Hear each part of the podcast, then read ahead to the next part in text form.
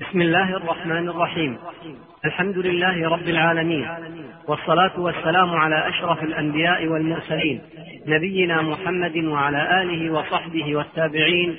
أما بعد فيسر إخوانكم في تسجيلات إلاف الإسلامية للإنتاج والتوزيع في الكويت أن يقدم لكم دورة العلامة محمد بن عثيمين الخامسة لعام سبعة وعشرين وأربعمائة وألف من الهجرة.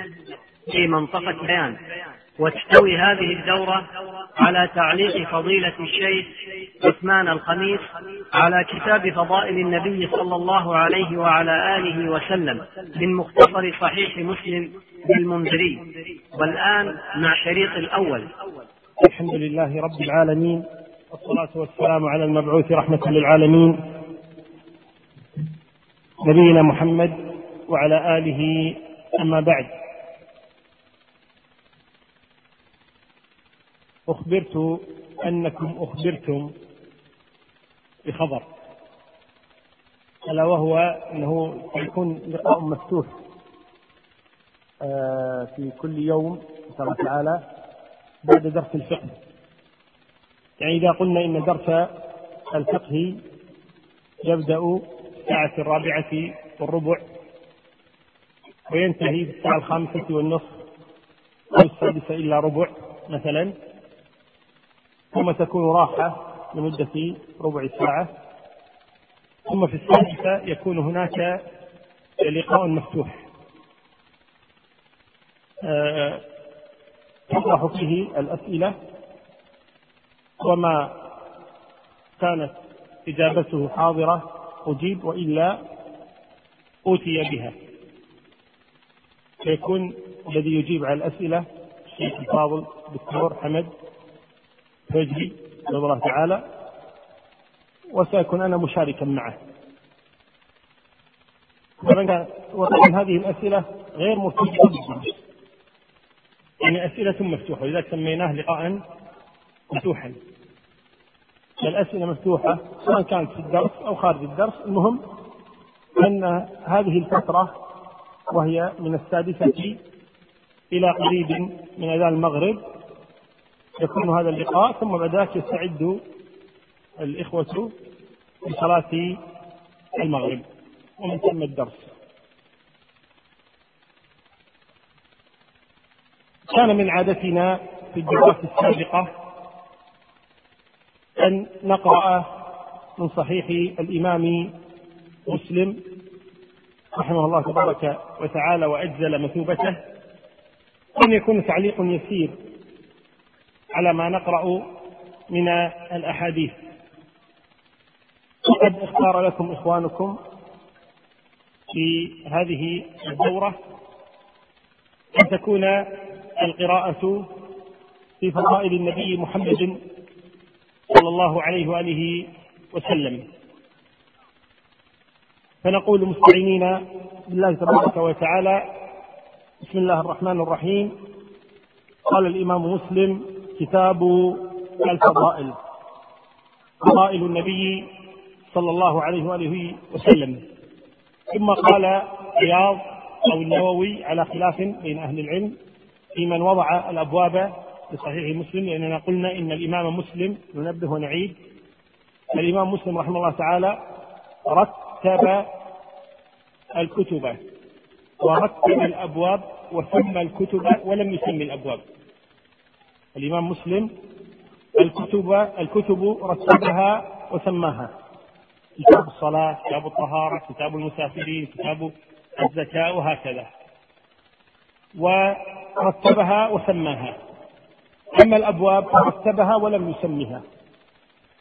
رتب الأبواب على ما هي موجودة عليه ولم يسمها. فجاء من بعده الشراح والخدام. بهذا الكتاب الكريم وهو صحيح الإمام مسلم من خدمه وتشرف بهذه الخدمة. وهؤلاء العلماء الذين خدموا هذا الكتاب وتشرفوا بذلك حيث إنهم يتلون أحاديث النبي صلى الله عليه وآله وسلم ويتدارسونها. تكرموا وتفضلوا رحمهم الله تبارك وتعالى بوضع أسماء للأبواب. والمشهور أن الذي بوب الأبواب في صحيح الإمام مسلم هو القاضي عياض. وقيل إنه الإمام النووي. والعلم عند الله تبارك وتعالى المهم أن نعرف أن الإمام مسلم لم أن الإمام مسلما لم يرتب لم يسمي الأبواب وإنما رتبها فقط.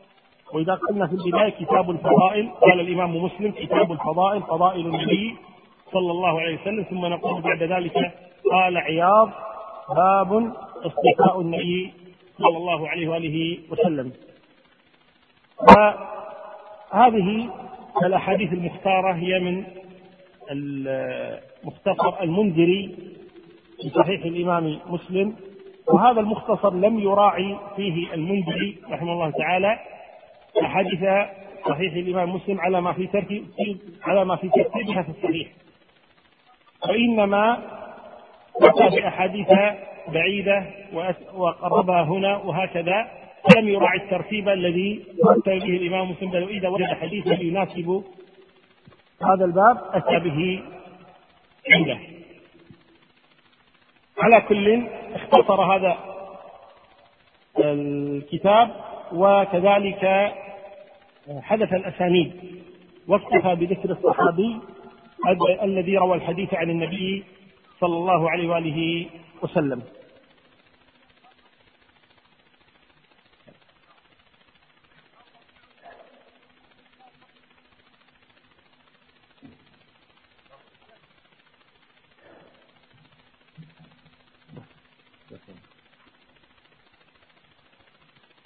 عن واكلة ابن الأسقع رضي الله عنه قال سمعت رسول الله صلى الله عليه وآله وسلم يقول إن الله عز وجل اصطفى كنانة من ولد إسماعيل عليه السلام واصطفى قريشا من كنانة واصطفى من قريش بني هاشم واصطفاني من بني هاشم.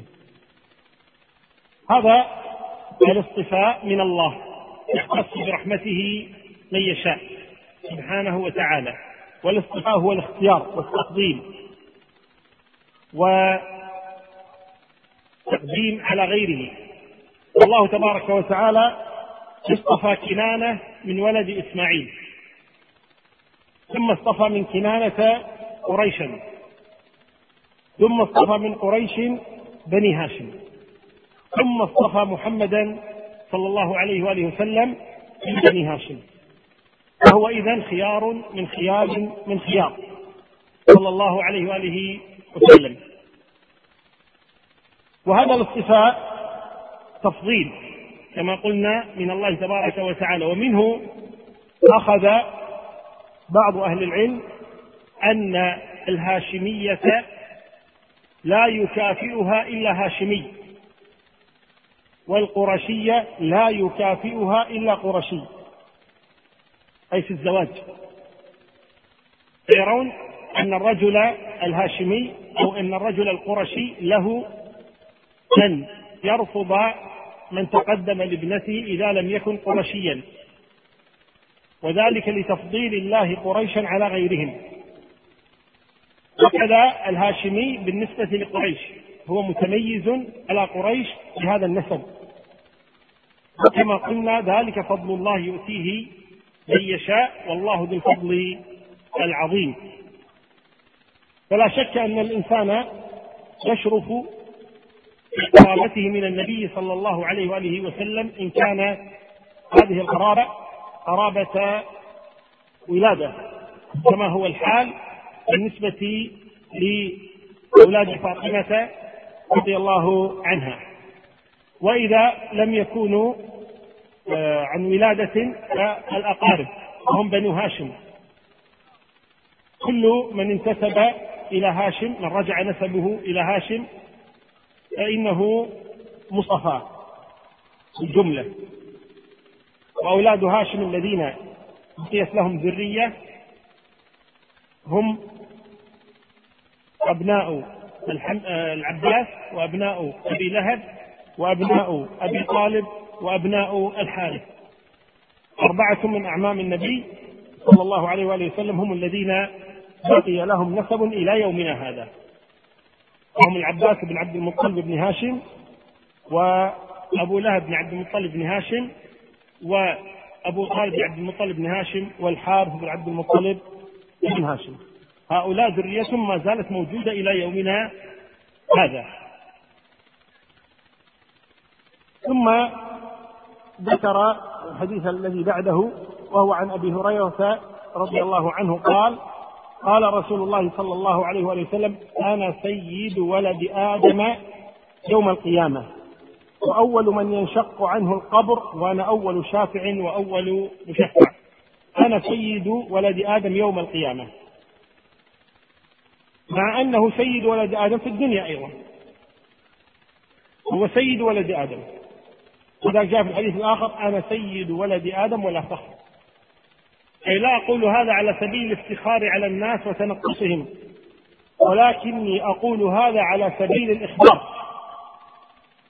على سبيل الإخبار يبين النبي صلى الله عليه وآله وسلم أن الله اصطفاه وأن الله فضله سبحانه وتعالى فقال أنا سيد ولد آدم.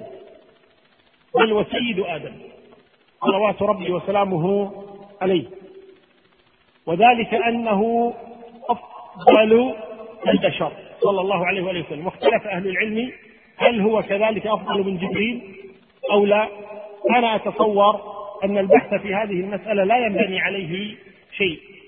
يكفينا أن نعلم أنه سيد البشر صلى الله عليه وآله وسلم. أما التفضيل بينه وبين جبريل فجماهير أهل العلم على أن محمد صلى الله عليه وآله وسلم أفضل من جبريل. ولذلك يقول عنه إنه أفضل الخلق مطلقا. صلى الله عليه وآله وسلم. وبعضهم التوقف في هذه القضية وعدم الخوض فيها لأنه لا يترتب عليها شيء. طيب. يقول أنا سيد ولد آدم يوم القيامة. خص يوم القيامة لأنه في ذلك اليوم يظهر سؤدده لأنه لا تكلم نفس في ذلك اليوم إلا بإذنه. فلا يستطيع أحد أن يتكلم أو أن ينبث بحرف. ولذا تظهر سيادته بينة واضحة. صلى الله عليه وآله وسلم. بينما في هذه الدنيا نازعه الملك كثير من الناس. بل إن أناسا نازعوا الله الملك. كما قال إبراهيم صلى الله عليه وآله صلى الله عليه وسلم. أو صلى الله عليه وآله وسلم. إبراهيم. وآله سعيد اللهم صل على إبراهيم قال إبراهيم. طيب. قال إبراهيم ربي الذي يحيي ويميت. قال أنا أحيي وأميت. السيادة في الدنيا نوزع فيها ولم ولكن سيادة الآخرة يظهر فيها فضل النبي محمد صلى الله عليه وآله وسلم. قال أنا سيد ولد آدم يوم القيامة وأول من ينشق عنه القبر. أي في الحشر قال وأنا أول شافع وأول مشفع. وقوله أول شافع فدل على أنه يوجد شافع غيره. صلى الله عليه وآله وسلم. وذلك أن الملائكة تشفع. والأنبياء يشفعون. والصالحين يشفعون. فالكل يشفع ممن يأذن الله لهم سبحانه وتعالى. ولكن سيدهم هو محمد صلى الله عليه وآله وسلم فهو أول من يشفع.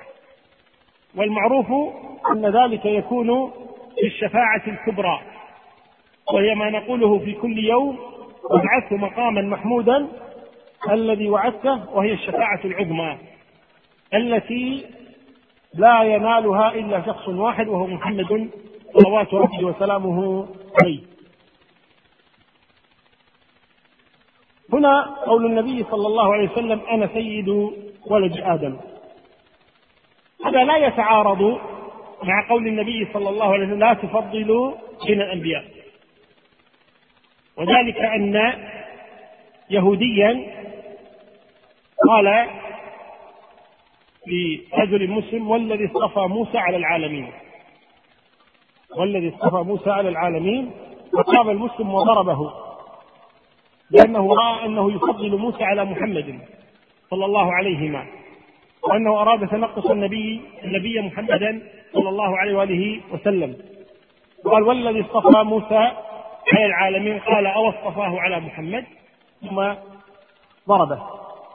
ارتفع إلى النبي صلى الله عليه وآله وسلم فقال لا تفضلوا بين الأنبياء. الذي يقول لا تفضلوا بين الأنبياء هو الذي يقول أنا سيد ولدي آدم. والله تبارك وتعالى قبل ذلك يقول من يذكر الآية؟ تلك الرسل فضلنا بعضهم على بعض. إذا الله فضل الرسل بعضهم على بعض. إذا ما مفهوم قول النبي صلى الله عليه وسلم لا تفضلوا بين الأنبياء؟ قال أهل العلم معنى قوله لا تفضلوا بين الأنبياء أي على سبيل التنقص للآخرين. يعني تفضل هذا وتريد تنقص الآخر والطعن به. أو أن النبي صلى الله عليه وآله وسلم قال ذلك على سبيل التواضع. قال ذلك على سبيل التواضع أي سووا بين الأنبياء. أو لا تفضلوا بين الأنبياء في النبوة. النبوة كلهم يشتركون فيها لأن تفضيل بعضهم على بعض في النبوة كأنه طعن في نبوة الآخرين. ولا تفضلوا بينهم في النبوة. أو أن يحمل هذا لا تفضلوا بين الأنبياء إذا كان على سبيل الخصومة. لأنه سيؤدي بالتالي إلى الكلام في أولئك الأنبياء صلوات ربي وسلامه عليهم أجمعين. ثم ذكر حديث أبي موسى في باب ما بعث الله به النبي صلى الله عليه وسلم من الهدى والعلم. وهو حديث عظيم. يقول عن أبي موسى الأشعري رضي الله عنه عن النبي صلى الله عليه وآله وسلم قال إن مثل ما بعثني الله عز وجل به من الهدى والعلم. كمثل غيث أصاب أرضا. غيث أصاب أرضا. الغيث يختلف عن المطر. هو المطر؟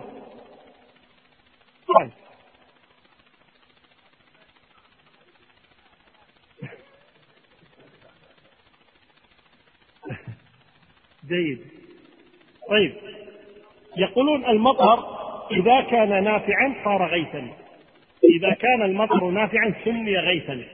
وإذا لم يكن نافعا سموه مطرا. ولذلك عندما نسأل الله المطر ماذا نقول؟ اللهم أمطرنا ولا نقول اللهم أغثنا؟ اللهم أغثنا من الغوث. والمساعدة. فالغيث هو المطر النافع. فإذا لم يكن نافعا لا يقول عنه العرب إنه غيث. ولا قد يكون المطر إيش؟ عذابا. فأمطرنا عليهم مطرا. فجاء مطر منذرين. فالشاهد أن الغيث هو المطر النافع. الغيث هو المطر النافع. يقول كمثل غيث أصاب أرضا. والمقصود بالأرض هنا ليست أرضا معينة. ليست أرضا معينة. وإنما جنس الأرض. جنس يعني مطر نزل من السماء إلى الأرض. أي أرض أي أرض. المهم الأرض. إذا نزل من السماء إلى الأرض. لأنه أراد مجموعة أراضي. أراد مجموعة أراضي. قال فكانت منها طائفة طيبة. أي أرض طيبة. قبلت الماء فأنبتت الكلأ والعشب الكثير. إذا أرض طيبة أصابها غيث طيب فماذا حصل؟ أنبتت الكلأ والعشبة الكثير. قال وكان منها أجادب. أمسكت الماء. فنفع الله بها الناس فشربوا منها وسقوا ورعوا. أرض أخرى تمسك الماء لكن لا تنتفع منه وإنما تنفع غيره. تمسك الماء ولا تنتفع به وإنما تحتفظ به. تحتفظ الماء متى ما جئته وجدته. لكن هي في ذاتها لم تنتفع كما انتفعت الأرض. الأولى إذا الأولى أمسكت الماء لكن انتفعت فيه الثانية أمسكت الماء ولم تنتفع به لكن انتفع به غيرها انتفع به غيرها. فسقوا ورعوا أخذوا من هذا الماء فشربوا منه أخذوا هذا الماء ورعوا فيه من أغنامهم ورووها أخذوا هذا الماء فسقوا به مزروعاتهم. إذا هذه الأرض تنفع ولا تنتفع. تنفع ولا تنفع. والأولى تنفع وتنتفع. قال وأصاب طائفة منها أخرى. هذه الأرض الثالثة. إنما هي قيعان. القيعان هي الأرض المستوية الملساء الأرض مستوية لكنها ملساء لا تمسك ماء ولا تنبت كلأ لا خير ولا كفاية شر. لا تمسك ماء ولا تنبت كلأ إذا هذه ثلاثة أراضي. ما هي الأرض الأولى؟ قبلت الماء انتفعت به وأنبتت. الأرض الثانية أمسكت الماء ولم تنتفع لكن أعطته لغيرها ينتفع به. الثالثة إعان لم تمسك ولم تنفع ولم تنتفع. قال فذلك مثل من فقها في دين الله ونفعه الله بما بعثني به. وعلم وعلم. ومثل من لم يرفع بذلك رأسا ولم يقبل هدى الله الذي أرسلت به. ذلك مثل من فقه في دين الله تبارك وتعالى. ونفعه الله بما بعثني به. وعلم وعلم. هذه أي أرض؟ الأولى؟ علم وعلم. أنبتت ونفع الناس بها. إذا هذا القسم الأول. إذا غيث إلى الأرض طيبة انتفعت بهذا الغيث ثم انتفع الناس بها. علم انتفع الناس به ثم علموه الناس وعملوا به لأن العلم أولا تتلقاه ثم تعمل به ثم تعلمه. العلم أول الأمر أنك إيش؟ تقبل هذا العلم وتتلقاه. فإذا تلقيته واستقبلته تأتي المرحلة الثانية وهي إيش؟ العمل. بهذا العلم. ثم بعد ذلك تنشر هذا العلم للآخرين إما لينشروه وإما ليعملوا به طيب إذا هذه الطائفة الأولى. قال ومثل من لم يرفع بذلك رأسا. ولم يقبل هدى الله الذي أرسلت به. هذه القيعان. هذه القيعان. لم يرفع بذلك رأسا ولم يقبل هدى الله الذي أرسلت به. طيب أين الأجادل؟ ماذا يقول أهل بعض أهل العلم قال الأجادل مع الأولى ويصدق عليها قول النبي صلى الله عليه وسلم رحم الله امرئا سمع مقالتي فوعاها فبلغها. طيب فيكون هذا داخلا في الأولى لأنه علم وعلم. كونه انتفع أو ما انتفع هذا موضوع آخر. لكن هو انتفع بتعليم هذا العلم من حيث الأجر من سن سنة حسنة. فله أجره وأجر من عمل بها. أو يكون أي من لم يرفع بذلك رأسا أي يكون كالمسجل. طيب يأتيه العلم ثم يرسله. يأتيه ثم يرسله مثل السنجة شلون؟ تأخذ الماء ثم ثم تأخذ وتصب هي ما تستفيد من الماء شيئا. الله أعلم. فبعض أهل العلم يقول أهمل ذكر الوسط لأنهم يعني كما أهمل الله ذكر الوسط الذين اعتدوا يوم السبت قالوا كذلك أهمل النبي صلى الله عليه وسلم ذكر الوسط ونبه على الحالتين كما هو شأن القرآن الكريم دائما يذكر المؤمن والكافر ويذكر أهل الجنة وأهل النار ولا يذكر الفساق وأهل الكبائر يتركهم سبحانه وتعالى وأن هؤلاء إما أن يكونوا أقرب إلى أهل الجنة ومن يكونوا أقرب إلى أهل النار. فعلى كل هذا الحديث العظيم فيه دعوة من الله تبارك وتعالى إلى أن يحرص النبي صلى الله عليه وسلم إلى أن يحرص المسلم على تعلم العلم والعمل به ثم نشره بين الناس. قال وعن أبي موسى عن النبي صلى الله عليه وآله وسلم قال إن مثلي ومثل ما بعثني الله به كمثل رجل أتى قومه. فقال يا قوم إني رأيت الجيش بعيني وإني أنا النذير العريان. فالنجا فأطاعه طائفة من قومه وأدلجوا وانطلقوا في على مهلتهم. وكذب طائفة منهم فأصلحوا مكانهم فصبحهم الجيش فأهلكهم واجتاحهم. فذلك مثل من أطاعني واتبع ما جئت به ومثل من عصاني وكذب ما جئت به من الحق. العرب عندهم مقولة ألا وهي عندما يقول الرجل أنا النذير العريان. كان من عادة العرب أنه إذا جاء الناس بخبر مثير ويريد أن يكون هناك تفاعل مع هذا الخبر كان يخلع ملابسه. لأنه يقول الأمر خطير جدا. الأمر خطير جدا ما يحتمل لدرجة أني خلعت ملابسي عادتهم هكذا.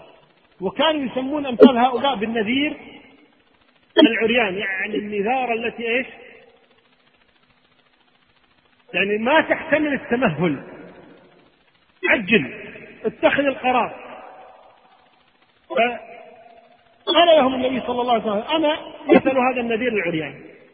وأنتم بين طائفتين. طائفة قبلت نداءته لأنه يقول أنا بعثت أنا والساعة كهاتين صلوات ربي وسلامه عليه. يقول هناك من أطاعني فأدلج. أي دخل في هذا الدين واتبع النبي صلى الله عليه وآله وسلم والتزم طريقه. هذا نجا وسلم. وطائفة أخرى كذبت النبي صلى الله عليه وسلم ولم تتابعه صلوات ربي وسلامه عليه فماذا وقع لها؟ هلكت لماذا هلكت؟ لأنها لم تصدقه وهو الصادق الأمين صلوات ربي وسلامه عليه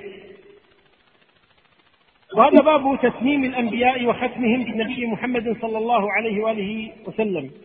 عن أبي هريرة رضي الله عنه أن رسول الله صلى الله عليه وسلم قال: مثلي ومثل الأنبياء من قبلي كمثل رجل بنى بنيانا فأحسنه وأجمله إلا موضع لبنه من زاوية من زواياه فجعل الناس يطوفون به ويعجبون له ويقولون ألا وضعت هذه اللبنة وأنا اللبنه وأنا خاتم النبيين. هذا يؤكد القضية التي ذكرناها قبل ألا وهي أن النبي مع الأنبياء يتساوون في قضية ماذا؟ في قضية النبوة وكلهم لبنات كريمة في هذا البنيان العظيم. وإبراهيم لبنة في هذا البنيان ومحمد صلى الله عليه وآله وسلم وموسى وعيسى ويحيى وزكريا ويوسف ويعقوب وإسحاق وإسماعيل وأيوب وهكذا صلوات ربي وسلامه عليه في هذا البناء الكريم الطيب المبارك. فيقول النبي صلى الله عليه وآله وسلم لو أن إنسانا بنى بنيانا حسنا وتعب عليه وأجمله وحسنه حتى أعجب الناس بهذا البنيان. ثم وهم ينظرون وجدوا مكان لبنه لم توضع. فصار عدم وجود هذه اللبنة نقصا في هذا البنيان. صار الناس تلفت انتباههم تلك اللبنة. ويقول بعضهم لبعض هل لا وضعت؟ فإذا وضعت كمل وتم. وإذا لم توضع ما زال البنيان يقول النبي صلى الله عليه وسلم فأنا تلك اللبنة لأنه خاتم النبيين صلى الله عليه وسلم فإذا بعث تمت الرسالة وتمت النبوة ولم يأتي بعده نبي صلى الله عليه وآله وسلم. قال باب تسليم الحجر على النبي صلى الله عليه وآله وسلم. عن جابر بن سمرة رضي الله عنه قال قال رسول الله صلى الله عليه وآله وسلم إني لأعرف حجرا بمكة. كان يسلم علي قبل أن أبعث. إني لأعرفه الآن. هذه تسمى إرهاصات. إرهاصات يعني بدايات ودلائل ينبئ النبي صلى الله عليه وسلم بأنك على شأن عظيم وأنك مقصود. وهذه الإرهاصات منها عناية الله به سبحانه وتعالى منذ نعومة أظفاره قبل أن يولد صلى الله عليه وآله وسلم. وبعد أن ولد كانت العناية الإلهية بهذا النبي الكريم صلى الله عليه وسلم ومن يقرأ سيرته يرى ذلك واضحا جليا. ومن ذلك أن النبي صلى الله عليه وسلم ما كان يمشي في مكة يمر وحده أحيانا على حجارة تسلم عليه. صلوات ربي وسلامه عليه. وكانت هذه يعني بشارات وإرهاصات من الله تبارك وتعالى نبيه محمد صلى الله عليه وسلم أنك متميز. أنت متميز. أنت غير.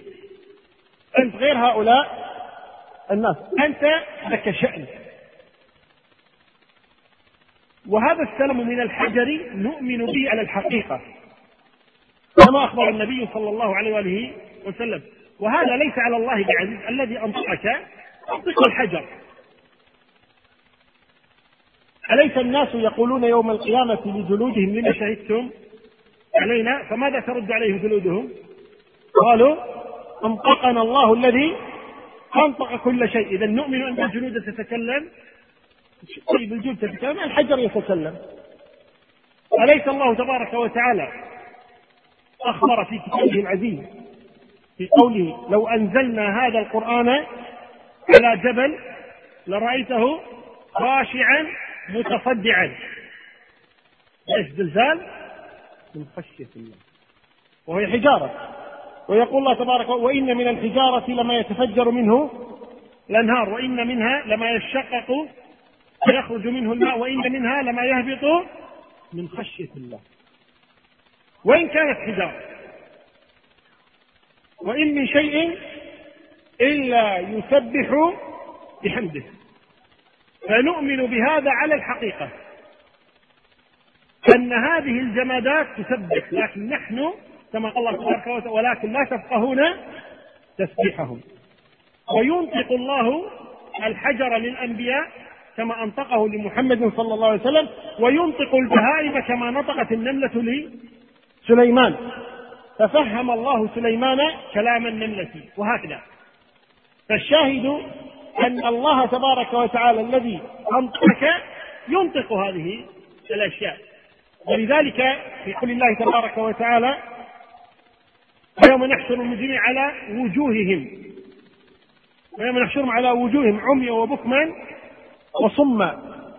فقالوا يا رسول الله أو يحشر الناس على وجوههم؟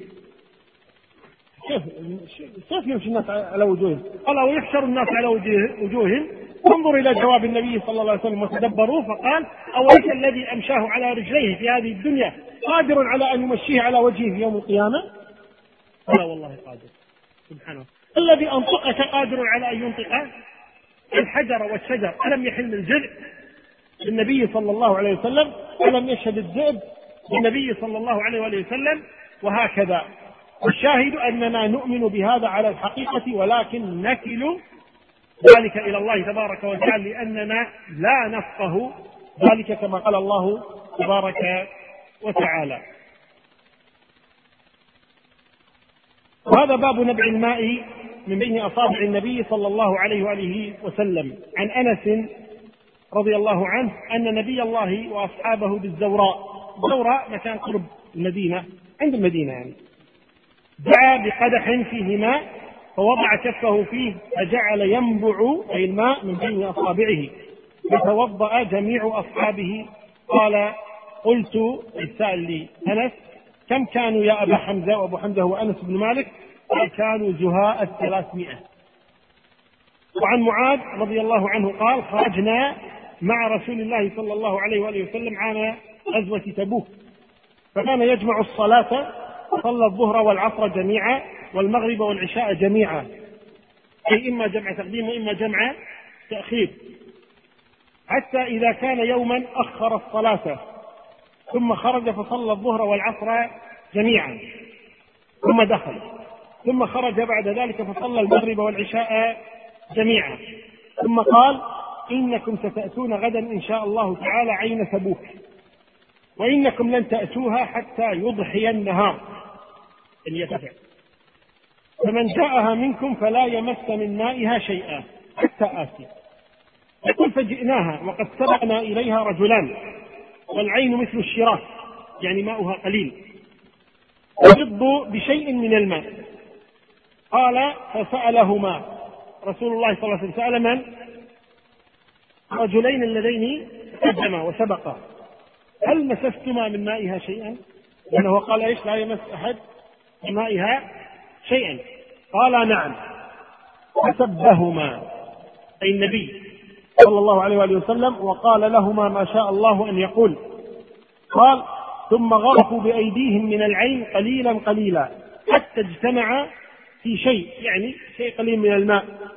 قال وغسل رسول الله صلى الله عليه وسلم فيه يديه ووجهه ثم أعاده فيه أي إلى العين. آه، فجرت العين بماء منهمر. أو قال غزير. يقول شك أبو علي أبو علي هنا الحنفي آه، الراوي عن الإمام مالك. يقول حتى استقى الناس ثم قال يوشك يا معاذ أي النبي يقول لمعاذ يوشك يا معاذ إن طالت بك حياة أن ترى ما ها هنا قد ملئ جنانا. هنا في هذين الحديثين تظهر بركة النبي صلى الله عليه وآله وسلم. وذلك أن النبي صلوات ربي وسلامه عليه شخص مبارك. كما هو الحال في سائر الأنبياء. قال الله تعالى عن عيسى وجعلني مباركا أينما كنت. وكذلك محمد صلى الله عليه وسلم مبارك أينما كان. عرقه مبارك. كفله مبارك. ريقه مبارك. ما يمسه كل شيء مبارك. صلى الله عليه وآله وسلم. إذا أكل من الطعام صارت فيه البركة. وإذا شرب من الماء صارت فيه البركة. وإذا توضأ كانت البركة. وإذا لبس ثيابا صارت مباركة. لأنه شخص مبارك. صلى الله عليه وآله وسلم. ومن هذين الحديثين تظهر بركة هذا النبي صلى الله عليه وسلم وما زال الله جل وعلا يظهر للناس صدق هذا الرسول. صلى الله عليه وآله وسلم من خلال هذه الآيات التي يظهرها الله جل وعلا على يديه المباركتين. وهنا سب النبي لهذين الرجلين قد نص أهل العلم على أن هذين الرجلين كانا منافقين. وذلك أنه في غزوة تبوك خرج جماعة ليست بالقليله من المنافقين مع النبي صلى الله عليه وآله وسلم. ووقع منهم حادثتان مشهورتان. أما الحادثة الأولى فهي سبهم للنبي وسبهم للقراء. لما قالوا ما رأينا مثل قرائنا هؤلاء أكبر الناس بطونا وأجنهم عند اللقاء. وفيهم أنزل الله تبارك وتعالى قل أب الله وآياته ورسوله كنتم تستهزئون لا تعتذروا قد كفرتم بعد إيمانكم. والحادثة الثانية في رجوع النبي صلى الله عليه وآله وسلم من تبوك أراد المنافقون قتل النبي وأن يلقوه من فوق العقبة صلى الله عليه وآله وسلم ولكن الله نجاه منهم. خرج إذا مع النبي صلى الله عليه وسلم إلى تبوك جماعة من المنافقين وذلك أن النبي صلى الله عليه وسلم لم يأذن لأحد أن يبقى يوم تبوك. وما بقي في المدينة إلا من أمرهم النبي بالبقاء أو كانوا من المعذورين أو كانوا من آه النساء والصبية والشيوخ الذين ليسوا من أهل القتال أصلا أو كانوا من المنافقين الذين تعذروا النبي بأعذار أو كانوا من العصاة. وقد خرج مع النبي صلى الله عليه وسلم كل أصحابه تقريبا. وخرج جماعة من المنافقين الذين كانوا لا يريدون أن يظهر نفاقهم كما قال الله تبارك وتعالى ومن أهل المدينة مرضوا على النفاق لا تعلمهم. قال أهل العلم منهم هذان الرجلان اللذين شربا من الماء وعصوا النبي صلى الله عليه وآله وسلم وهذا احتمال وارد بل هو الأظهر. وقيل غير ذلك وأن النبي صلى الله عليه وسلم سبهما لأنهما عصيا أمره.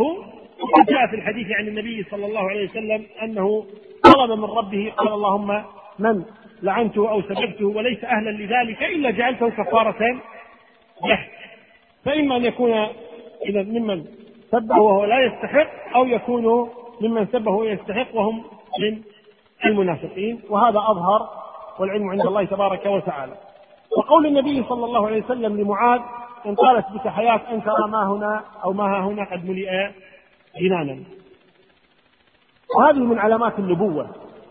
وذلك أن الله تبارك وتعالى قال في كتابه العزيز عالم الغيب فلا يظهر على غيبه أحدا إلا من ارتضى من رسول فإنه يسلك من بين يديه ومن خلفه رصدا وذلك أن الله يطلع بعض غيبه على بعض أنبيائه صلوات ربي وسلامه عليهم أجمعين إما يحذر الناس وإما يبشر الناس وإما أن تؤكد هذه القضايا صدق نبوتهم صلوات ربي وسلامه عليهم أجمعين.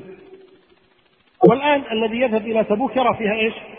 من حدائق الغناء الشيء الكثير مع اني أنا ما ذهبت حقيقه ولكن أسمع اخبارا من الجنان الموجوده الآن والحدائق الغناء الشيء الكثير والفواكه التي لا تكاد توجد في غيرها يعني في الجزيرة. وأيضا ممكن يكون هذا أيضا في مستقبل الزمان كما أخبر النبي صلى الله عليه وسلم عن جزيرة العرب ككل حتى تعود جزيرة العرب خروجا وانهارا. ثم أتبعه بباب بركة النبي صلى الله عليه وسلم في الطعام. فعن جابر رضي الله عنه أن رجلا أتى النبي صلى الله عليه وسلم يستطعم فاطعمه النبي صلى الله عليه وسلم شقى وسط من شعير فما زال الرجل يأكل منه وامرأته وضيفهما حتى كاله. فأتى النبي صلى الله عليه وسلم فقال لو لم تكله لأكلتم منه ولقام لكم. يعني لو تركتموه على البركة ولم تمسوه بأيديكم ولم تكيلوه لأنهم لما كالوه استشعروا النقصة وخافوا أن يذهب فقال لو لم تكيلوه لبقي لكم لكن فعلكم هذا كما فعلت إيش؟ أم إسماعيل لما قالت زم زم ولو لم تقل زم زم لايش؟ لصار نهرا جاريا فكذلك هنا كالوه لما وقع في قلوبهم من خوف نفاذه قال النبي لو لم تكيلوه لبقي. أي لبقيت البركة التي جعلها الله تبارك وتعالى فيما مسه النبي صلى الله عليه وآله وسلم. وعن جابر رضي الله عنه قال لما حفر الخندق رأيت برسول الله صلى الله عليه وسلم خمصا جوعا. يقول النبي صلى الله عليه وسلم عن الطيور. وتوكلتم على الله حق توكله. لنرزقكم كما يرزق. لتغدو قماصا خلاص يعني البطن لاصق بالظهر من الجوع. يقول رأيت برسول الله صلى الله عليه وسلم خمصا فانكفأت إلى امرأتي. فقلت هل عندك شيء؟ فإني رأيت برسول الله صلى الله عليه وسلم خمصا شديدا. وأخرجت لي جرابا فيه صاع من شعير. أي جلد؟ فيه صاع من شعير. ولنا بهيمة. يعني شاة صغيرة. قال فذبحتها. وطحنت ففرعت. ففرغت إلى فراغي. يعني أنا خلصت هي على ما انتهيت من الذبح انتهت هي من الطحن. وقطعتها في برمتها. يعني في إناء. ثم وليت إلى وليت إلى رسول الله صلى الله عليه وسلم انطلقت إلى رسول الله صلى الله عليه وسلم. وقالت لا تفضحني برسول الله ومن معه يعني الأكل إيش؟ قليل. وهذا يوم الخندق يعني العالم كله داخل المدينة. قال فجئته فساررته يعني زوجته تقول له إيش؟ لا تأتي بعد النبي صلى الله عليه وسلم الاكل يلا يكفي يقول فجئت فساررته يعني سار النبي صلى الله عليه وسلم يقول عندي لك نعمة. يقول فساررته فقلت يا رسول الله إنا قد ذبحنا بهيمة لنا. وطحنت صاعا من شعير كان عندنا. فتعال أنت في نفر معك. يعني مجموعة قليلة. يقول فصاح رسول الله صلى الله عليه وسلم وقال يا أهل الخندق إن جابرا قد صنع لكم سورا الطعام شوف يا أهل الخندق. يعني أي واحد منكم الآن يضع نفسه مكان جابر بن عبد الله؟ سكتة. يأكلهم أهل الخندق. طيب.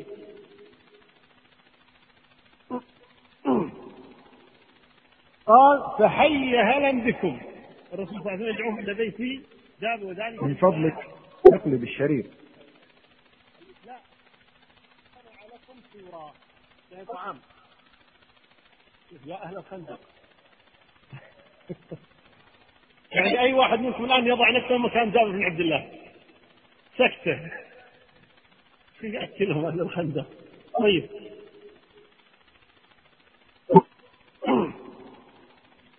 قال فحي هلا بكم. الرسول صلى يدعوهم إلى بيته جاب وذلك لما له من الإدلاء على جابر والميانة. طيب فدعاهم النبي إلى بيت جابر. وقال رسول الله صلى الله عليه وسلم لا تنزلن برمتكم ولا تخبزن عجينكم حتى أجيب. لماذا؟ حتى تكون البركة. بنفس النبي بيده المباركة ذلك الطعام. قال فجئت. جابر إلى امرأتي يعني. وجاء رسول الله صلى الله عليه وسلم يقدم الناس حتى جئت امرأتي. فقالت بك وبك. هل جايبهم؟ يعني امرأته غضبت على جابر تقول لك كيف هؤلاء. جايب. هذا قلت لك إيش؟ لا تفضحنا. يعني الرسول صلى الله عليه وسلم مع اثنين ثلاثة.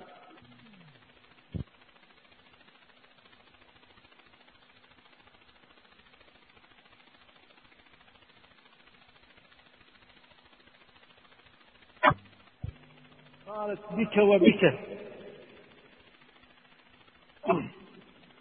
فقلت قد فعلت الذي قلت لي. مو مني قال فأخرجت لها عجينتنا. أي إلى النبي فأخرجت له عجينتنا إلى النبي صلى الله عليه وسلم. فبصق فيها وبارك. ثم عمد إلى برمتنا. وبصق فيها وبارك. أي دعا بالبركة. صلى الله عليه وسلم. ثم قال ادعي خابزة فلتخبز معك. هو قليل. يعني أنا كفلاه جيب خابزة تخبز معك. لن تفي يدك. واقدحي من برمتك.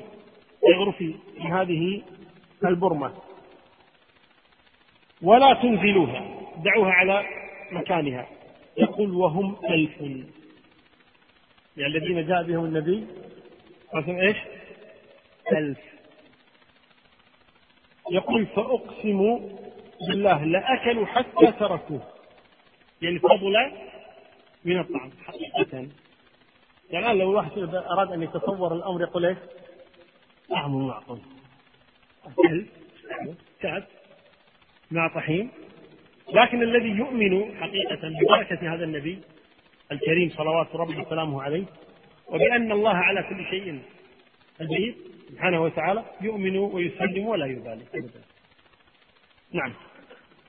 يقول فأقسم بالله لأكلوا حتى تركوه وانحرفوا وإن برمتنا لتغط كما هي يعني الأكل ما زال فيها.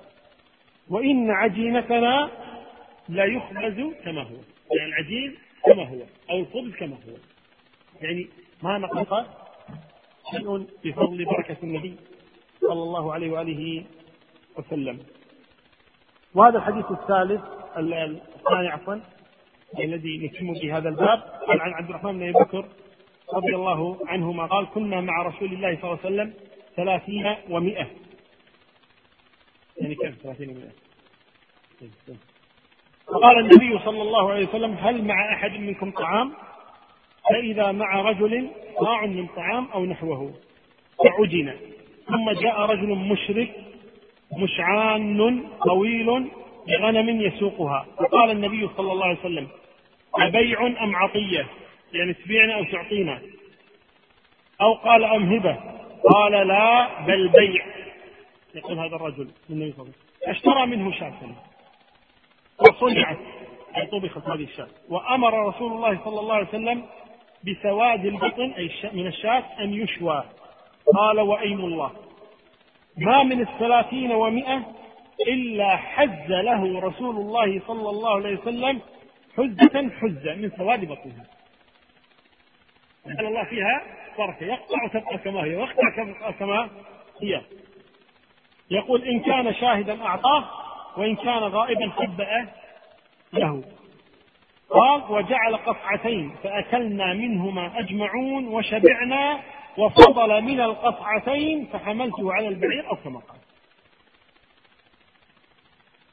صلوات ربي وسلامه عليه. قد يقول قال ليتني كنت معه حتى أرى هذه المعجزات وأرى هذا النبي الكريم. صلوات ربي وسلامه كيف يظهر الله البركة على يديه فأقول إن أنت كما أنت. وما يدريك لعلك لو كنت في ذلك الوقت لكنت في الصف الآخر. أقول الحمد لله على العافية. وكن كما أنت. والله أعلى وأعلم وصلى الله وسلم وبارك على نبينا محمد.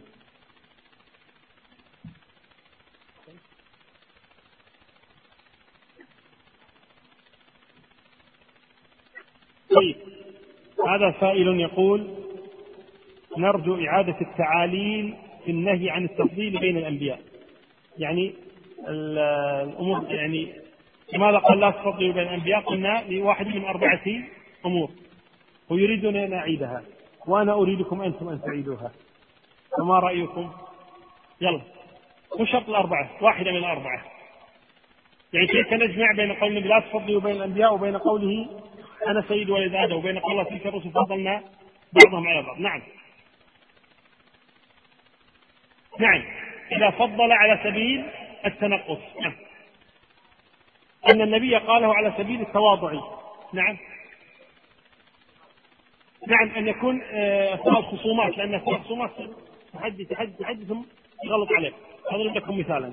معلش بقطع الحديث. بمثال يعني واحد مرة يقول أنا جالس ويا واحد شيعي سب عمر ولا سب علي؟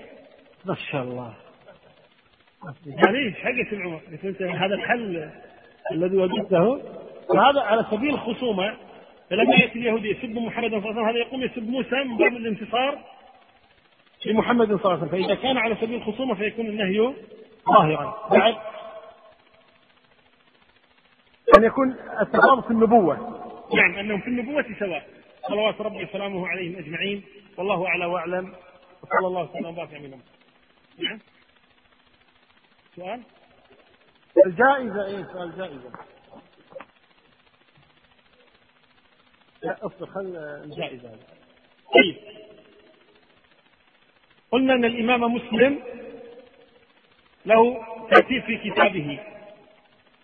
فبالنسبة للكتب والأبواب من الذي رتب الأبواب؟ ومن الذي يعني كيف صنيع مسلم وكيف صنيع غيره في هذه المسألة؟ واللي جاوب راح يترتب عليه سؤال ثاني. لأن السؤال سهل. راح نرتب عليه سؤال ثاني. نعم.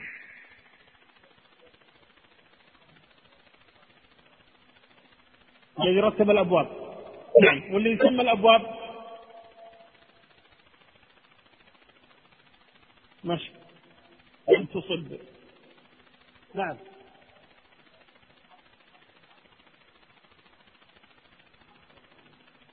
لم تصب نشوف الصب نعم والابواب الذي رتب الأبواب. نعم. لم تصب نعم. رتب إيش؟ الأبواب. طيب ومن سماها؟ طيب والكتب من الذي رتبها؟ ومن سماها؟ لم تصب اصبر خمس نعم. هذه إيش؟ رتب ماذا؟ الكتب. ومن سمى الكتب؟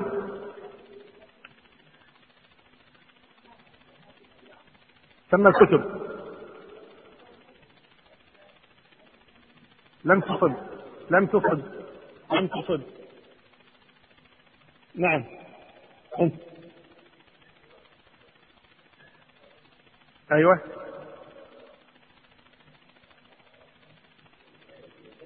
خلوا عطف عطف انت استخاف أي... أيوه.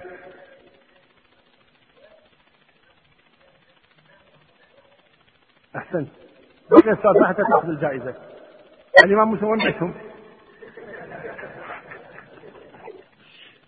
هذا هي والله اعلى وأعلم وصلى الله وسلم وبارك على محمد. ما زلنا مع صحيح الإمام أبي الحسين مسلم بن الحجاج النيسابوري رحمه الله تبارك وتعالى ورحم الحاضرين والحاضرات. هذا باب في بركة النبي صلى الله عليه وآله وسلم في اللبن. عن المقداد رضي الله عنه قال أقلت أنا وصاحبان لي وقد ذهبت أسماعنا وأبصارنا من الجهد قال فجعلنا نعرض أنفسنا على أصحاب رسول الله صلى الله عليه وآله وسلم. فليس أحد منهم يقبلنا. فأتينا النبي صلى الله عليه وآله وسلم أنا لا نتأمل حتى يدرك الأبواب نختصر من حديث حديثين. قال فأتينا النبي صلى الله عليه وآله وسلم فانطلق بنا إلى أهله فإذا ثلاثة أعنز وقال النبي صلى الله عليه وسلم احتلبوا هذا اللبن بيننا قال فكنا نحتلب فيشرب كل إنسان منا نصيبه. ونرفع للنبي صلى الله عليه وآله وسلم نصيبه. قال فيجيء من الليل فيسلم تسليما لا يوقظ نائما ويسمع اليقظان. قال ثم يأتي المسجد فيصلي. ثم يأتي شرابه فيشرب. فأتانا الشيطان ذات ليلة. وقد شربت نصيبي الحديث. المقداد رضي الله عنه يروي هذا الحديث عن نفسه وأخوين له. وليس أخوين شقيقين وإنما يعني من المسلمين. يقول ذهبت أسماعنا وأبصارنا من الجهد أي من التعب ثم جعلنا نعرض أنفسنا على أصحاب رسول الله صلى الله عليه وسلم فليس أحد منهم يقبلنا. يعني أنه لا يجدون عندهم طعاما لا يجدون بغيتهم. عندهم وليس المقصود أنهم يردوننا بخلا وشحا وإنما المقصود أن لا نجد بغيتنا عندهم. وإلا فإن الله تبارك وتعالى أخبر عنهم أنهم كانوا يؤثرون على أنفسهم ولو كان بهم خصاصة.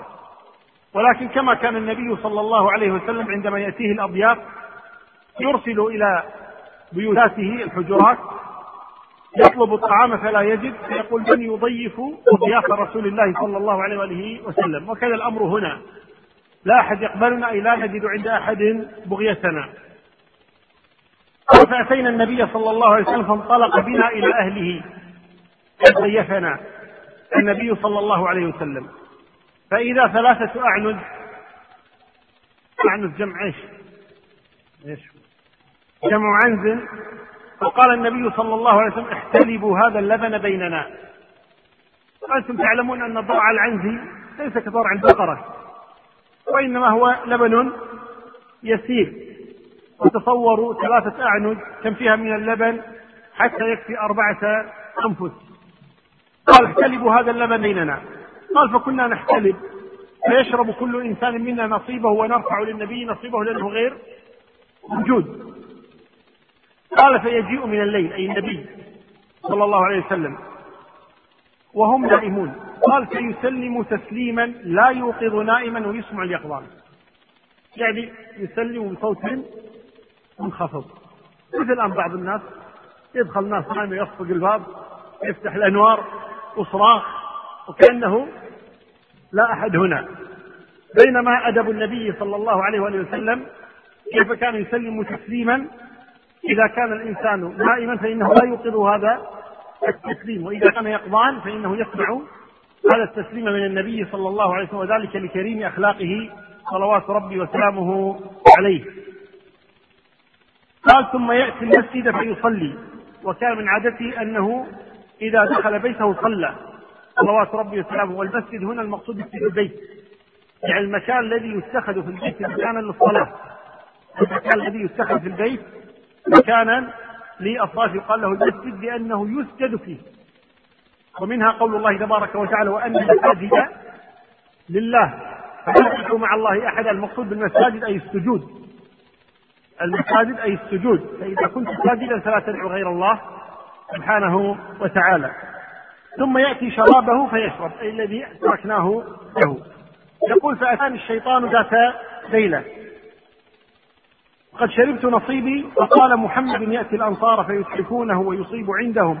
وما به حاجة إلى هذه الجرعة فأتيتها فشربتها. هنا الشيطان لم يأته على صورة آدمي ولا كلمه وإنما وسوس له. هذا وسواس الشيطان. عندما نقول نعوذ بالله من الشيطان الرجيم نعني وسوسة الشيطان وإيذاءه القصد هنا أنه قال أتاني الشيطان أي وسوس لي. وألقى في روعي. ماذا ألقى في روعه الشيطان؟ ألقى في روعه الشيطان أن النبي صلى الله عليه وسلم غير محتاج لهذا اللبن وإنما هو يفرح المسلمون كلهم إذا زارهم أو زاروه يتحفونه بالهدايا. وكان هذا معروفا عند الأنصار يتحفون النبي بهداياهم. بل, رجل من الأنصار وهو سعد بن عبادة سيد الخزرج ذكر الإمام الذهبي وغيره أنه منذ هاجر النبي إلى أن توفاه الله عشر سنوات وهو في المدينة. ما مر يوم من هذه السنوات العشر إلا ويهدي للنبي هدية.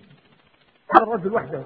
فكيف بباقي الأنصار وكانوا يتحينون يوم عائشة فيهدون النبي صلى الله عليه وآله وسلم؟ الشاهد أن الشيطان ألقى في روع المقداد أن النبي غير محتاج. صلوات ربي وسلامه عليه لهذا اللبن. فاشربه. قال فشربته. قال فماء وغلت في بطني أي شرب اللبن وعلمت أنه ليس إليها سبيل يعني إخراجها. قال ندمني الشيطان. شوف الشيطان؟ طيب يقول افعل ما فيها شيء كذا كذا إذا فعل قال يا ويلك إيش سويت؟ إيه طبعا الشيطان يريد أن يحزنك الشيطان يريد أن يحزنك بهذه أو بتلك ذكي أوتي ذكاء ولم يؤتى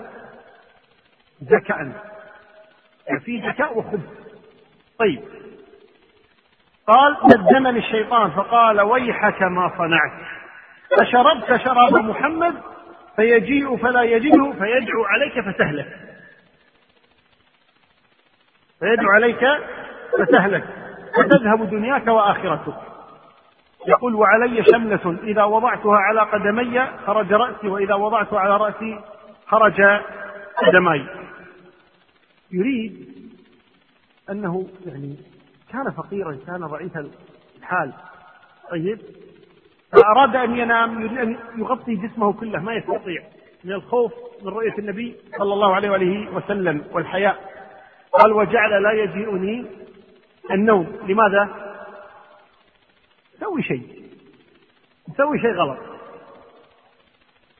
يقول وأما صاحباي فناما لماذا قال؟ ولم يصنع ما صنعت. هذا عذرهما. انهما لم يصنع ما صنعت لذلك ناما قال فجاء النبي صلى الله عليه وآله وسلم فسلم كما كان يسلم. كيف كان يسلم؟ لا يوقظ نائما ويسمع اليقظان قال ثم أتى المسجد فصلى ثم أتى شرابه. فكشف عنه فلم يجد فيه شيئا فرفع رأسه إلى السماء. قلت إيش؟ قلت الآن يدعو علي. قلت الآن يدعو علي. أهلك قال أي النبي صلى الله عليه وسلم اللهم أطعم من أطعمني واسقي من سقاني. هذا يدل على ماذا؟ أنا أسألكم الآن. يلا.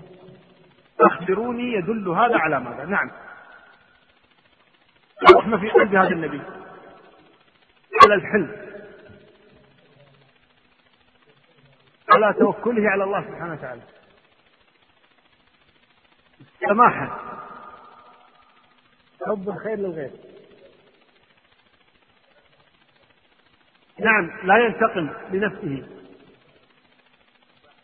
تفاؤل أين؟ دعاء هنا. هذا نعم. تواضع. أين التواضع أن يشرب من بعدهم يعني؟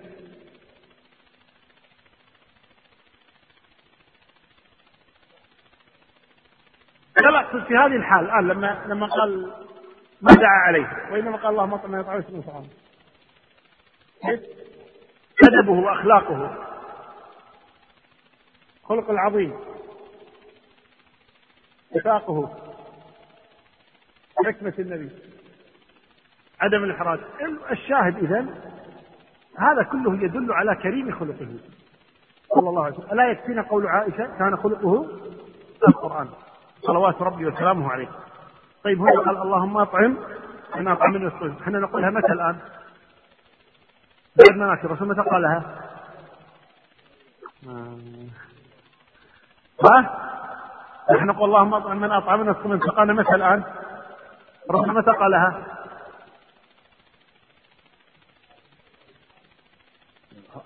شرب غيره يقول اذا هذه تقال قبل الطعام. هذه تقال هذا الدعاء يقال قبل الأكل. يعني إذا طلبت من أحد أو شيء أو أحد أراد أن يطعمك تقول له هذا الدعاء قبل أن يأكل فإذا أكلت تقول إيش؟ اللهم بارك لهم بما رزقتهم.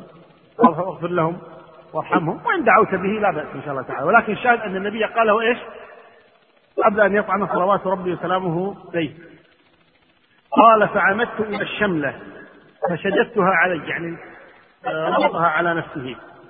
يقول وأخذت الشفرة. الشفرة إيش هي؟ سكين. يقول وانطلقت إلى الأعنز أيها أثمن فأذبحها لرسول الله صلى الله عليه وسلم. يعني ذهب ليذبح عن النبي صلى الله عليه وسلم قال أطعم؟ يريد دعاء النبي. أن العنز به له. ولا لا؟ الأعنز له؟ طيب. فأراد أن يتصرف بمال النبي صلى الله عليه وسلم. طالما أن النبي صلى الله عليه وسلم أذن لهم وسقاهم. طيب. والآن سيدعو لمن يطعمه قال أطعمه من ماله. عائدة من كيسه. واضح؟ فأراد أن يذبح عنزا للنبي صلى الله عليه وسلم ويقدمها له. لما يعلم من رحمة النبي صلى الله عليه وسلم أنه لن يغضب لهذا الأمر. يقول فإذا هي حافلة وإذا هن حفل كلهن. يعني جيت هذه العنز لأذبحها وإذا حافل يعني ضرعها إيش؟ يعني ما عنده حلب. الحليب. يقول فإذا هي حافل ذهبت إلى الثاني والثالث وإلا كلهن إيش؟ حفل. يعني اللبن رجع. وهذا دليل إيش؟ بركة هذا النبي صلوات الله وسلامه عليه. يقول فعمدت إلى إناء لآل محمد ما كانوا يطمعون أن يحتلبوا فيه. إناء لآل محمد. من آل محمد هنا؟ أزواجه. إذا تطلق الآل على إيش؟ على الأزواج. يقول ما كانوا يطمعون أن يحتلبوا فيه لأنه كبير والحليب قليل. ما يوضع الحليب الإناء وإنما أنا إيش؟ صغيرة. يقول لا جئت بإناء كبير. وامتلأ. يقول فحلبت فيه حتى علته رغوة. معروف الرغوة؟ الرغوة تكون بعد إيش؟ مع الحليب الزبدة التي فيه. قال فجئت إلى رسول الله صلى الله عليه وسلم. وقال أشربتم شرابكم الليلة؟ قال قلت يا رسول الله اشرب. لا تفتح بيبان فكره اشرب يا رسول الله. طيب لأن الرسول جاء وما وجد إيش؟ شراب اللبن المفروض يترك له. فالمقداد ضيع الموضوع. الرسول سأله أشربتم شرابكم الليل المفروض يقول إيش؟ نعم أو لا. هو يتكلم في موضوع إيش؟ قال اشرب يا رسول الله اشرب يا رسول الله. يقول فشرب ثم ناولني. فلما عرفت أن النبي آه، عفوا قال آه، قلت يا رسول الله فشرب ثم ناولني. فقلت يا رسول الله اشرب فشرب ثم ناولني فلما عرفت أن النبي صلى الله عليه وسلم قد روي يعني شبع من اللبن صلى الله عليه وسلم روي من اللبن وأصبت دعوته. لأنه قال إيش؟ أطعم من أطعم واسقيون سقاني يقول أنا الذي سقيته. أصابتني ويعلم أن دعاء النبي صلى الله عليه وسلم مستجاب. يقول وأصبت دعوته ضحكت حتى ألقيت على الأرض. شوف اللي كان خايف. كان قبل قليل يقول سقطت على الأرض وأنا أضحك من الفرح. يقول فقال النبي صلى الله عليه وسلم إحدى سوآتك يا مقداد. انت انت اللي شرب اللبن. إحدى سوآتك يا مقداد. فقلت يا رسول الله كان من أمري كذا وكذا. يعني يعتذر للنبي صلى الله عليه وسلم أن الشيطان جرت علي وكذا. نعم. وفعلت كذا وكذا. وقال النبي صلى الله عليه وسلم ما هذه إلا رحمة من الله عز وجل. هذا الذي رأيته أيام قدرت رحمة من الله سبحانه وتعالى. أفلا كنت آذنتني؟ فنوقظ صاحبينا فيصيبان. يقول له النبي صلى الله عليه وسلم قال فقلت والذي بعثك في الحق ما أبالي إذا أصبتها وأصبتها يعني أنت طيب أصبتها وأصبتها معك من أصابها من الناس. المهم أهم شيء أنا وأنت يا رسول الله. وأنا شريك معك بس يكفيني هذا. ولم يهتم بصاحبه وهذا يدل على أن هؤلاء بشر. يعني يقع منهم مثل ما يعني بعض الناس يقولون هذول الصحابة ما نستطيع أن نصل إليهم. صحيح. هؤلاء الصحابة نالوا شرف الصحبة. يعني لكن في باقي الأمور هم إيش؟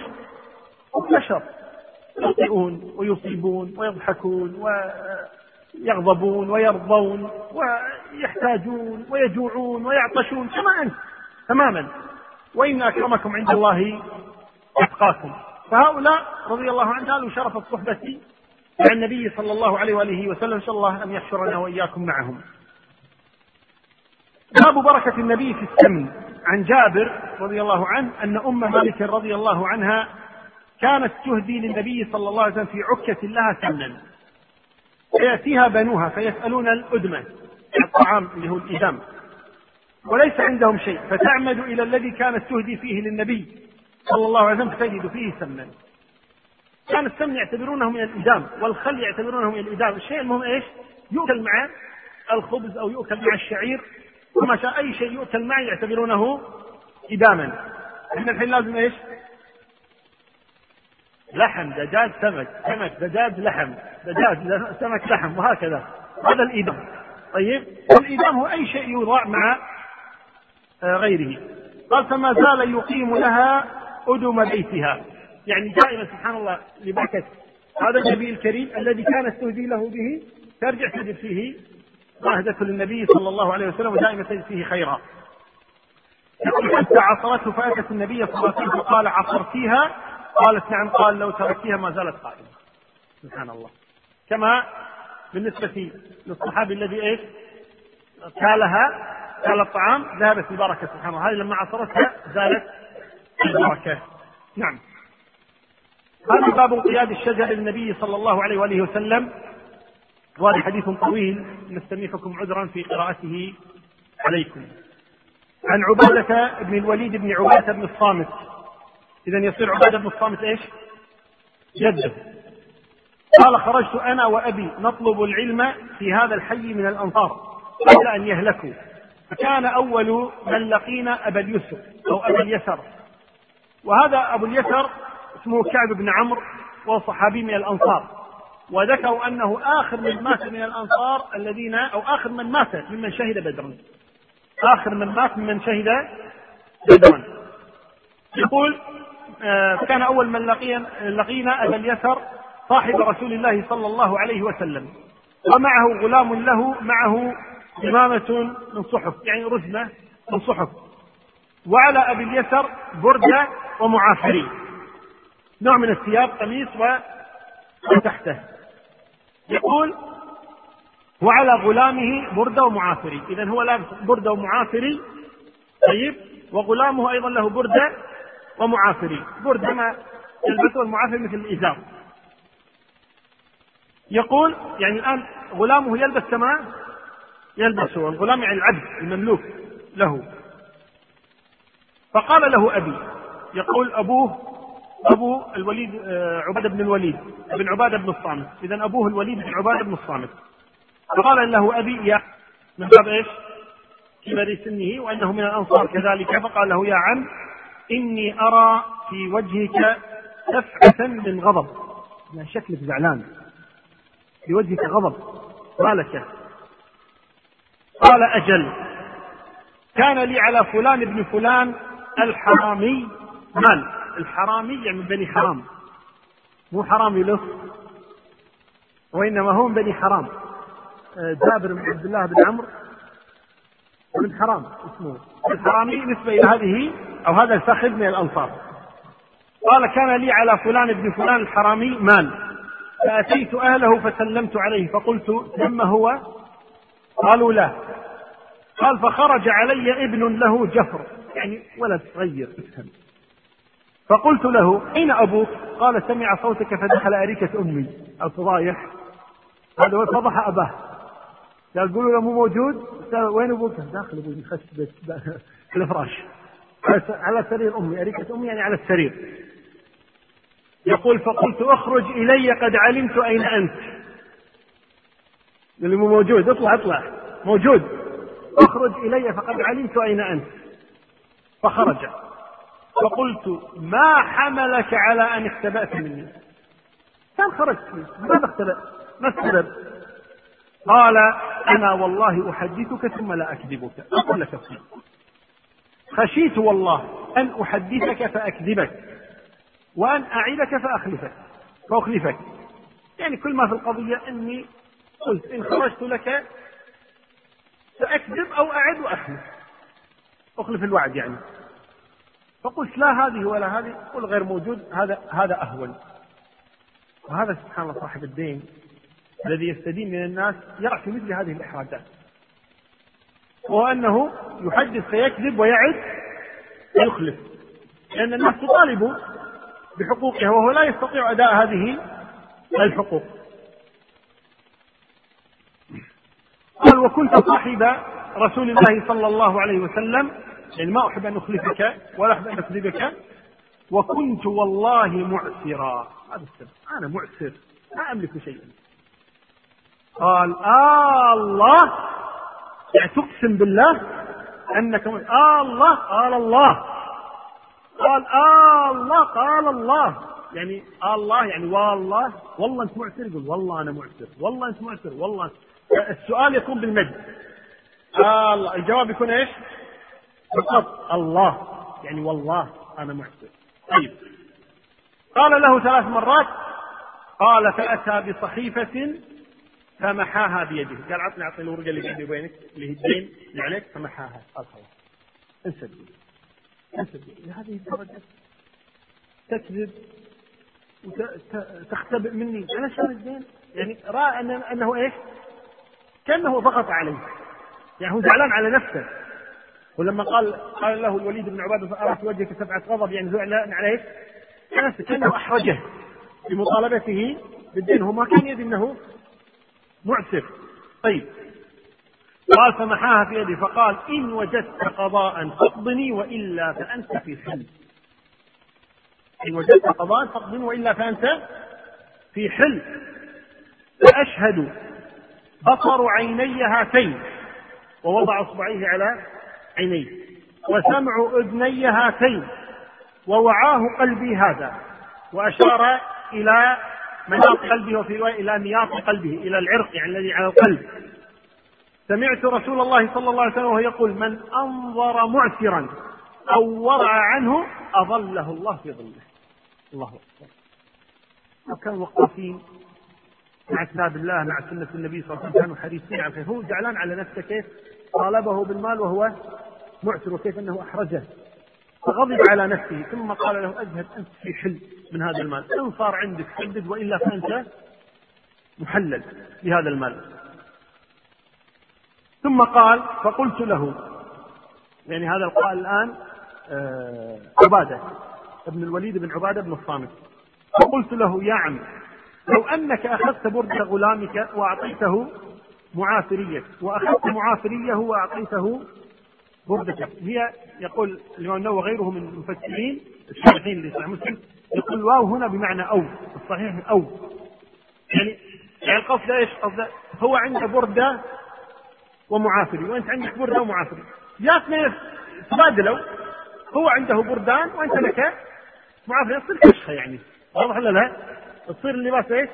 يصير اللباس منسجما بردة مع معافرين لماذا هذا برد وهذا معافر وهذا برد وهذا معافري؟ يقول فكانت عليك حلة وعليه حلة فمسح على رأسه وقال اللهم بارك فيه يعني عليها الذكاء والنباهة. اللهم بارك فيه يا ابن أخي بصر عيني هاتين وسمع أذني هاتين ووعاه قلبي هذا وأشار إلى مناط قلبي. رسول الله صلى الله عليه وسلم وهو يقول أطعموهم مما تأكلون. وألبسوهم مما تلبسون. يعني هذا العبد الذي عندي ألبسه ما ألبس وأطعمه ما أطعم وإن كان عبدا. فهذا بالنسبة للعبيد فكيف بالنسبة للخدم؟ من باب أولى. أن الناس إذا كان عندهم خدم أنهم يطعمونهم أنهم يطعموهم يطعمونهم مما يطعمون ويكسونهم مما يكسون أولادهم. طيب. قال وكان أن أعطيته من متاع الدنيا أهون علي من أن يأخذ من حسناتي يوم القيامة. يلبس ما شاء. وأنا ومثل نفس الشيء ولا يأخذ من حسناتي يوم القيامة أكون إيش ظلمته. ثم مضينا. يقول تركنا أبا اليسر الآن. حتى أتينا جابر بن عبد الله في مسجده وهو يصلي في ثوب واحد مشتملا به. يعني جلس هكذا. يعني اشتمل به يعني وضعه على كفيه. قال فتخطيت القوم حتى جلست بينه وبين القبلة. فقلت يرحمك الله. أتصلي في ثوب واحد ورداؤك إلى جنبك. يعني كيف تصلي في ثوب واحد رداء ثاني؟ والأصل أن تصلي في ثوبين وتغطي كتفيك لماذا كتفاك يعني مكشوفان. وتصلي في أذن واحد في إذا واحد مشتمل عليه. ماذا كان الجواب؟ قال فقال بيده من صدري هكذا ضربني على صدري. وفرق أصابعه وقوسها. على صدري. قال أردت أن يدخل علي الأحمق مثلك. فيراني كيف أصنع؟ فيصنع مثله. بس أنا سويت هذا عشان الحمقى من أمثالك. يشوفوني يقلدوني يعني حتى لأن بعض الناس يرى أنه يجب لبس إزار ورداء يقول لا أردت أن أبين للحمقى أنه لا يجب. يجوز أن تصلي برداء واحد أو شملة واحدة ولن كان عندك آخر وهذا من باب تعليم الجاهل وأيضا الأسلوب الكبير مع الصغير ما في بس إنه إيش؟ يشد عليه شوية وسماه أحمق والأحمق يعني الجاهل. نعم. قال أتانا رسول الله صلى الله عليه وسلم في مسجدنا هذا وفي يده عرجون ابن قاب. عرجون ابن قاب نوع من التمر يعني إخلاص سكري ذبحي هذا نوع من التمر اسمه ابن قاب. عرجون العرجون معروف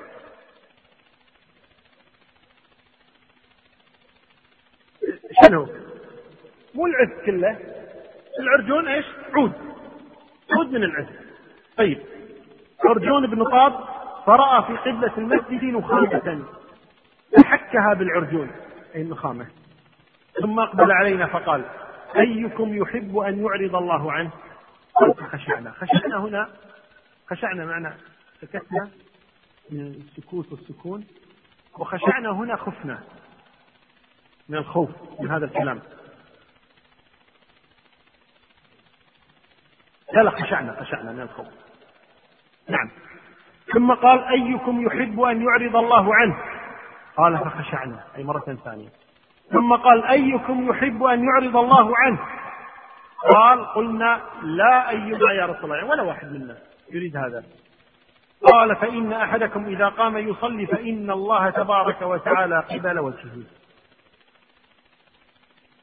ذلك الإنسان إذا قام يصلي يخشع لله تبارك وتعالى لأن الله تبارك وتعالى يكون قبل وجهك فأنت تكون تقابل الله وتخاطب الله سبحانه وتعالى وتواجه الله سبحانه وتعالى فكيف ترضى أن تدخل في جهة القبلة؟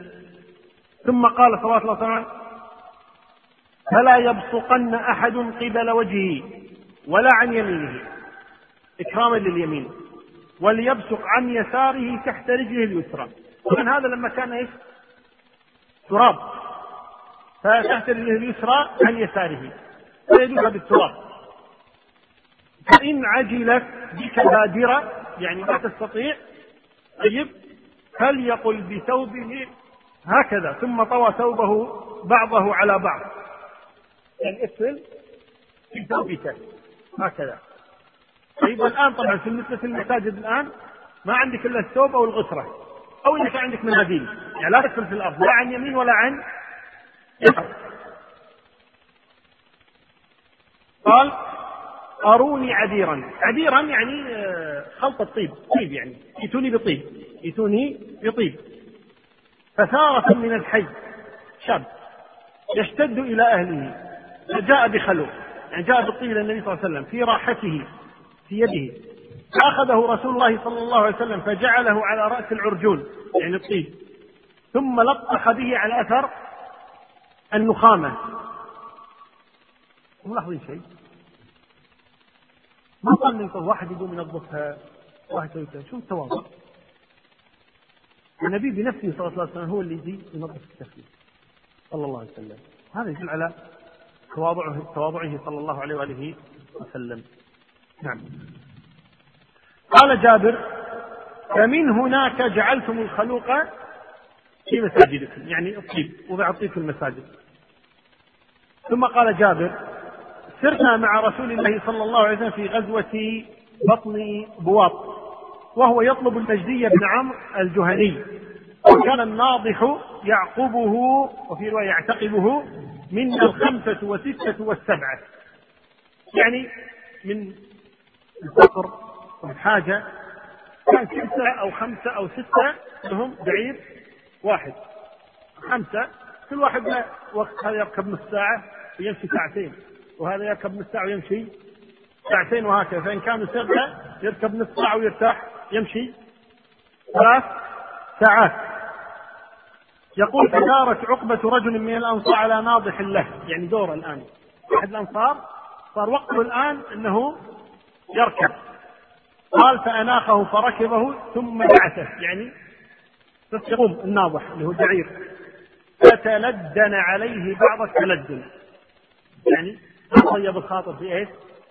في قيامه. ثقيل طيب. فقال له شأ لعنك الله. شأ يعني كلمة تقال للإبل يعني شنو؟ امش تحرك خطاب للإبل يعني. قال شأ. شأ لعنك الله. قال رسول الله من هذا اللاعن بعيره؟ من الذي لعن بعيره؟ طيب لما لعنك الله يمكن لعن إنسان. كيف عرف النبي أنه لعن بعيرا؟ بكلمة قبلها. قال أنا يا رسول الله رجل منهم. قال انزل عنه. فلا تصحبنا بملعون. من هذا البعير الآن ملعون. خلاص يرجع البعير. يعني شوف بعد ما كان خمسة على بعير بيصير شنو؟ عشرة. البعير هذا يرجع. لا تدعوا على أنفسكم ولا تدعوا على أولادكم ولا تدعوا على أموالكم. لا توافقوا من الله ساعة يسأل فيها. تكتمل مادة هذا الشريط بعد. لذا نرجو متابعتها في الشريط الذي بعده.